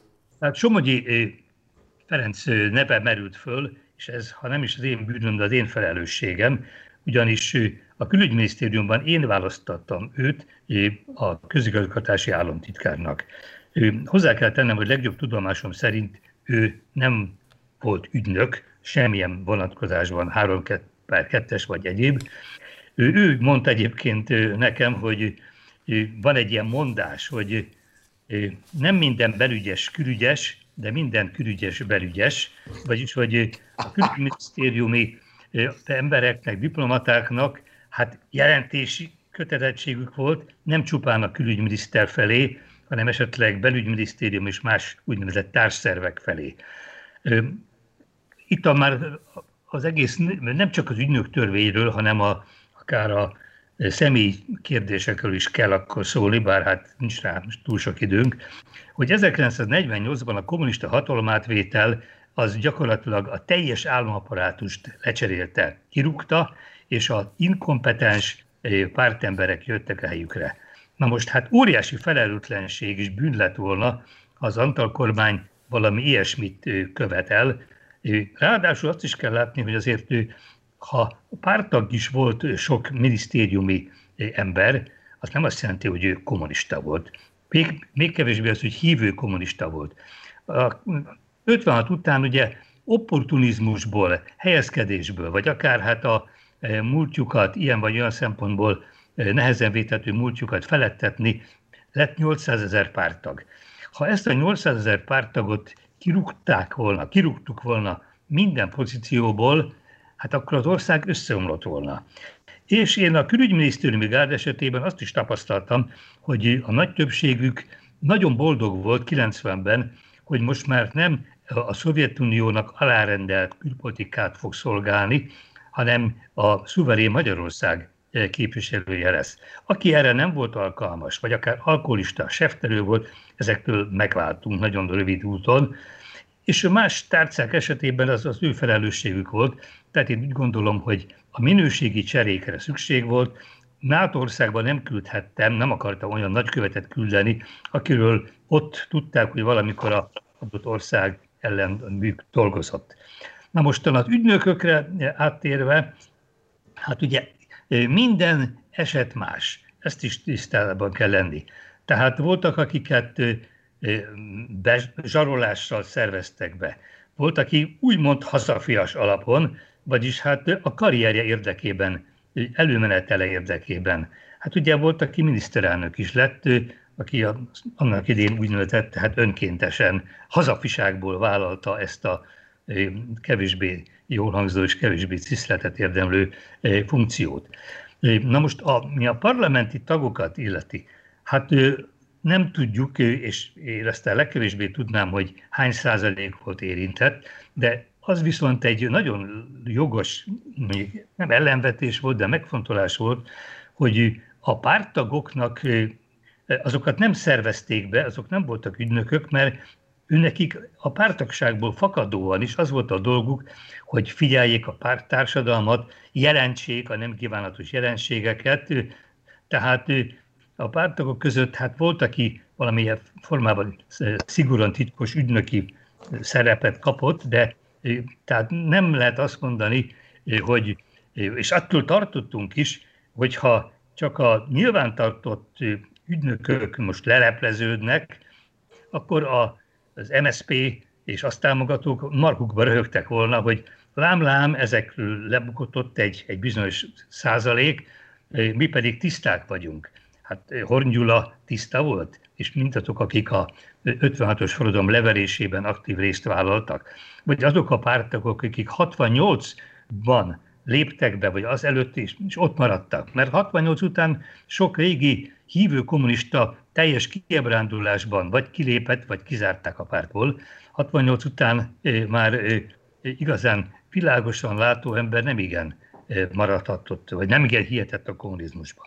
Tehát sokat lehetne erről beszélni, és még azzal zárnám csak, és biztos a barátaim nagyon sok mindent tudnának, és fognak is hozzátenni, csak az idő kevés, hogy azért tehát különbséget kell tenni a között, aki ártott tudatosan, akár szerencsétlen módon úgy tudom, hogy Eszterházy Péter írónak az apja, és vagy akár hát Antall Józsefnek a nagyon közeli barátjáról derült ki, hogy beszervezték, megzsarolták azért, hogy 56-ban fegyverrel volt nemzetőr, és utána egyre lelkesebben jelentett Antall Józsefről arról, hogy miről beszélgettek az utcán sétálva, mikor azért sétáltak az utcán, hogy azt ne lehessen lehallgatni. Úgyhogy tulajdonképpen minden egyes esetet kellett volna, vagy kellene megvizsgálni, és megállapítani, hogy ki volt, aki egy áldozat volt, és ki volt, aki egy gazember volt. Köszönöm szépen. Bod Péter Ákos. Ön tulajdonképpen itt Márton több dolgot említett, akkor azért ezeket szedjük szét. Egyik az, hogy Antall József nem akarta a kormányába volt MSZNP tagot. És akkor ezt lehet azt mondani, hogy miért nem, és a másik az, hogy miért ne. Tehát az a állásfoglalás, hogy alakul egy új kormány. Ugye Géza a pártszót említette, de nem tette mellé, az a párt, ami korunkban az MSZNP-t, vagy ilyesmit, kommunista pártot jelenti. Tehát, hogy miért nem lehetne egy kormányt összerakni, minisztereket olyanokból, akik soha életükben nem léptek be. Ebből nem következik, hogy aki belépett, az nem lehetne tehetséges, jószándékú, becsületes magyar ember, erre Géza utalt, de ez egy szimbolikus döntés volt, és azt gondolom, hogy érthető 9 ember. Halkan teszem hozzá, hogy 2020-at írunk, és a mai korában vannak MSZNP hátterű emberek. Hát ezt ugye már nehezebb most megmagyarázni, hogy miért van, de ez legyen a mostani kormány. Ugye majd, ha őket idehívja, akkor majd ők elmondják, hogy a miniszterelnök, hogy őt miért nem érdekli, hogy valakinek milyen a háttere. Ez az egyik. Ugye a másik az, hogy az ügynöki dolog, ezt Géza nagyon világosan elmondta. A ügynöknek van egy tartója, aki egy titkos rendőr, és aztán valakit beszervez. Hát ha csak a beszervezett, általában szerencsétlen, megzsarolt embereken rágódunk, ugye, akkor azért a dolog elsiklik, és én ugyan fontosnak tartom, hogy senki se legyen zsarolható, és ezért senki se kerüljön be a magyar parlamentbe. Ha így történt, én megkérdeztem egyébként olyat, aki érintett lett, hogy tényleg miért indultál képviselőnek, hogyha esetleg. És akkor kiderült, hogy ő nem volt tisztában egészen azzal, hogy azok a jelentések, amiket tőle kiszedtek, azok minősítik őt később, 30 év múlva. Tehát valaki egyetemistaként valamit behívtak, és azt mondták, hogy kirúgjuk, hogy ha nem mondja meg, hogy nem tudom, kirakta fel ezt a Szovjetunió gúnyoló rajzocskát, hogy később 40 éves korában, vagy 45 éves korában ne indulhasson. Tehát nagyon furcsa eset, ez a másik. De a harmadik, és talán ezzel le is lehetne zárni ezt, hogy ez egy nagyon fontos ügy, de Géza említette Horn Gyulát. Hát őről azért elég sokat lehetett tudni. Ugye Rostov-na-Donuban végzett, a felesége orosz. 56-ban nem azon az oldalon állt, amire a magyar alkotmány szellemisége épül. És az emberek megválasztották képviselőnek. Első körben, 90-ben nem, de aztán később. Sőt, amikor miniszterelnök lett, ez tudomásul vette a társadalom. Tehát azért itt lássuk be, hogy egy idő múlva talán a anyagi gondok miatt, talán egyfajta beletörődés miatt, de az, ami nagyon fontos nekünk és a közélettel foglalkozó embereknek és a történészeknek, az etikai alapon állóknak, a magyar társadalom elég jelentős részét őszintén szólva sem akkor, sem attól félek, hogy sem most nem érdekli különösebben. Na, ez van. Raskó György. Igen, én igazából egy példával szeretném azt igazolni, hogy ügynök, tehát igen, a 1991-ben, amikor az agrárpiaci rendtartás intézményrendszerének kiépítésére kaptunk megbízást a kormánytól. Én erre kerestem egy igazán profi, hozzáértő makroközgazdász, aki agrárterületen is jártas, és itt találtam meg Szerdai Péter urat, aki az előző rendszerben tervhivatal elnök helyettese volt, tehát a szocialista időszakban is nagyon magas pozíciót töltött be. Szerdai Péter szerettem volna alkalmazni, és megkérdeztem a miniszterelnök urat, hogy ez lehetséges-e, mert hogy szakembernek én nagyon jónak tartom.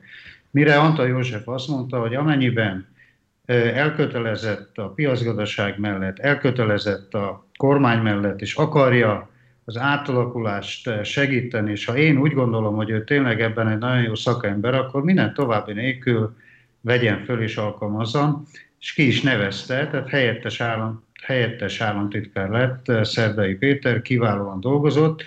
Óriási támadás volt ellenünk, az MDF részéről parlamenti képviselők egy része ezt hevesen ellenezte, de Antall József mindig megvédett, és azt mondta, hogy addig, amíg értünk dolgozik, és Magyarországért, addig ő rá szükség van. És ez volt egy általános vélemény, hogy nagyon sok tehetséges ember volt, Németh Miklós, ugye reform, szocialista kormánya alatt már, akikre ahhoz, hogy egy ilyen nagyszabású átalakulás, társadalmi, gazdasági átalakulás megtörténjen, bizony szükség volt, és ez egy pragmatikus hozzáállás volt Antall József részéről. Én máig is azt úgy vélem, hogy ez az akkori magatartás mindenképpen pozitívuma volt az akkori Antall kormánynak, és persze parlament, mögött álló parlamentnek is.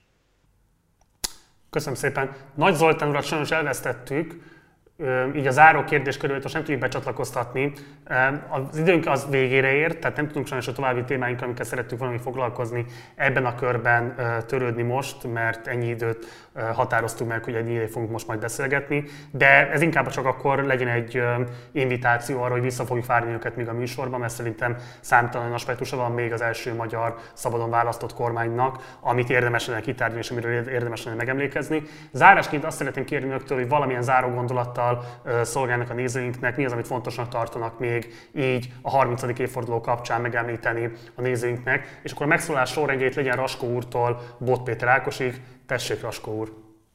A legfontosabbnak azt tartom, és ma is azt vallom, hogy Antall József és kormánya és az akkori parlament abszolút helyesen döntött, amikor egy nyugat-atlanti, euróatlanti irányultság, egy piacgazdaság melletti határozott kiállással kezdett hozzá a magyar gazdaság és társadalom átalakításához. Ma is ezt vallom, nagyon jól tettük, hogy nyugat felé tekintettük, és átvettük szociális piacgazdaság azon intézményrendszerét, ami azért a magyar társadalmat, gazdaságot stabilizálta, és jelentős változás, pozitív változás is hozott az ország életében. Ma is azt gondolom, hogy az akkori irány, akkori értékrend, amit az Antall kormány és az első szabadon választott parlament koalíciós pártjai magukénak vallottak, az helyes volt, és ma is követendő, és azt gondolom, Magyarország útja Európának, ahogy az Antall József fogalmazott, boldogabbi részéhez való kapcsolódása helyes Magyarország számára, és hát ami pedig ennek a végrehajtását illeti, arra a miniszterelnök úrnak volt egy ma már ilyen szállóige jellegű megjegyzése, hogy ugye tudtuk, mit kellene tennünk, tettük, amit lehet, amit lehetett. És ez jellemezte végül is ezt a viharos időszakot, de egy olyan világos irányultsággal, ami szerintem a magyar nemzet számára ma is követendő. Köszönöm szépen. Jeszenszky Géza. Ja, manapság sokan azt hiszik, hogy a világ Magyarországra mindig pikkált, hogy megkaptuk Trianont, hagyták, hogy a kommunizmus itt 45 után felülkerekedjen, vagy ránk erőltessék, és az is, hogy hát most is csak ok nélkül kapja Magyarország a kormány, tehát az ország azonosítják a bírálatokat. Antall József személye és az a munka, amit ő vezetés alatt a kormány végzett, óriási tekintéllyel rendelkezett, tekintélyt vívott ki magának az egész világban. Antall Józsefnek különösen szoros viszonya volt nemcsak Kohl kancellárral, Bush amerikai elnökkel, Thatcherrel, Mitterrand francia elnökkel, pedig Mitterrand ugye szocialista volt, tehát itt pártkülönbség nélkül az egész világ értékelte azt, amit tulajdonképpen Magyarország végzett, azt akár a türelmet is, amivel az átalakulás nehézségeit elfogadták, és hát végül is 4 évig azért ő kitöltötte a teljes ciklusát, ami egyetlen egy volt kommunista országról sem volt elmondható.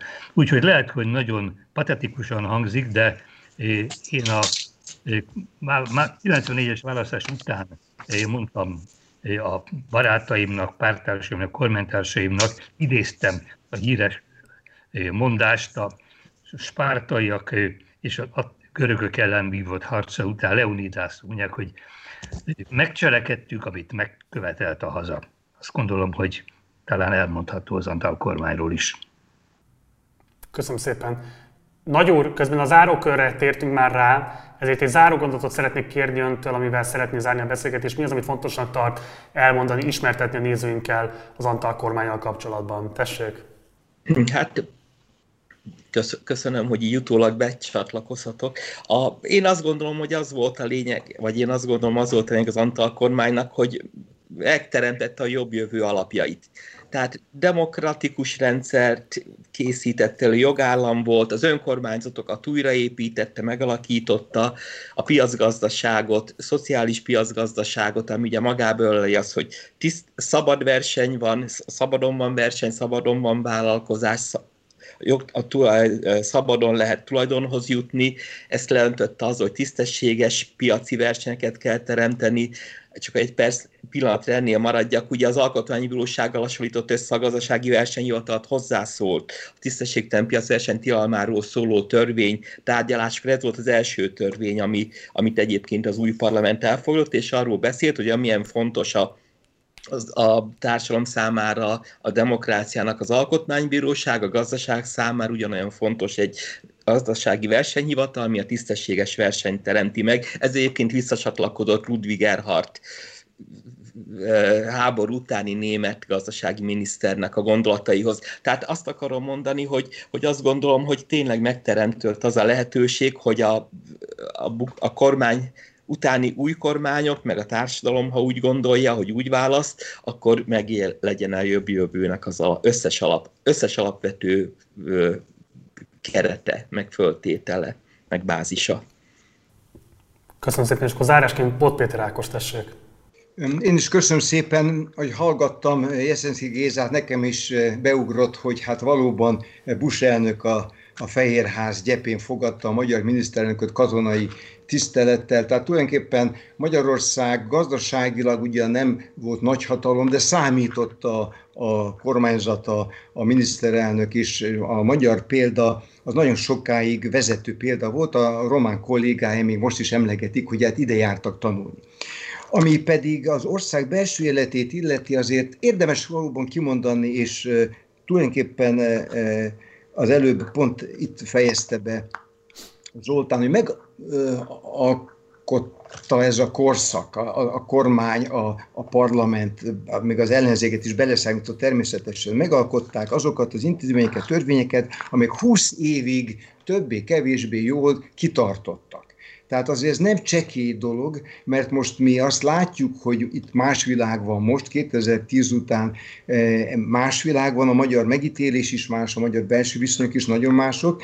Ezt minden lehet mondani, de azt lehet látni, hogy 20 évig ez az akkori intézményrendszer, akkori normarendszer működött, elég jól működött. Az első évtizedben a magyar pozíció vagy az első volt, vagy az első három egyike volt az átalakuló 20-valahány ország között. Aztán utána lehet mondani, hogy a lengyelek gyorsabban nőttek, hogy a szlovákok beléptek az eurozónába, tehát az élet másfele ment, szétfejlődtek az országok. Minket, hogy az első időszakról kérdezett, nos azt gondolom, hogy ez az első időszak ilyen értelemben teremtett egy keretet, teremtett egy házat, ez belakta, be kellett volna laknia talán jobban a nemzetnek, de minden esetre 2 évtizedig azt lehet mondani, hogy az a szisztéma, aminek a kialakulásánál mi mind ott voltunk, ott szorgoskodtunk a magunk kis hozzájárulásával, ez bekerült a magyar történelembe, a jövőt pedig most írják majd, gondolom jönnek fiatalok,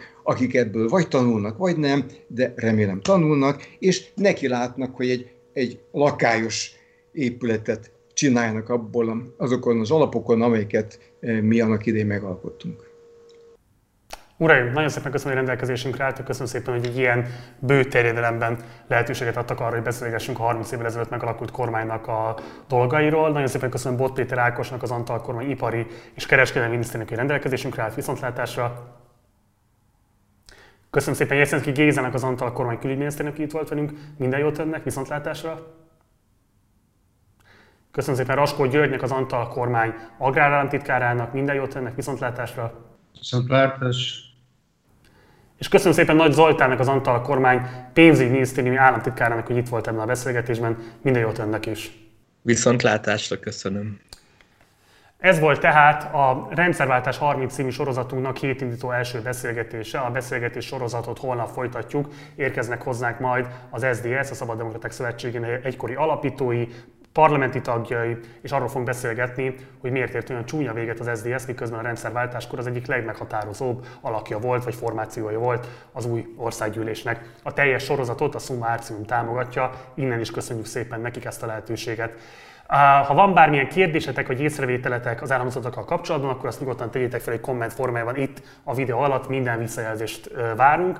Ha van lehetőségetek, kérlek, hogy iratkozzatok fel a csatornára, legyetek és nézzétek meg a Facebook oldalunkat, illetve csatlakozzatok a Facebook csoportunkhoz, a Partizán társalgóhoz, ahol minden nap az éppen aktuális adásokról tudunk beszélgetni a csoport tagjaival. Ha pedig a lehetőségetekben áll, akkor kérlek, hogy szálljatok be a finanszírozásunkba, a Patreon oldalunkon keresztül már több mint 1100 havi rendszeres mikrotámogatója van a Partizán csatornának. Nagyon szépen köszönjük a hozzájárulásotokat, és várjuk a további csatlakozókat is. Ennek a linkje is megtalálható itt a leírásban.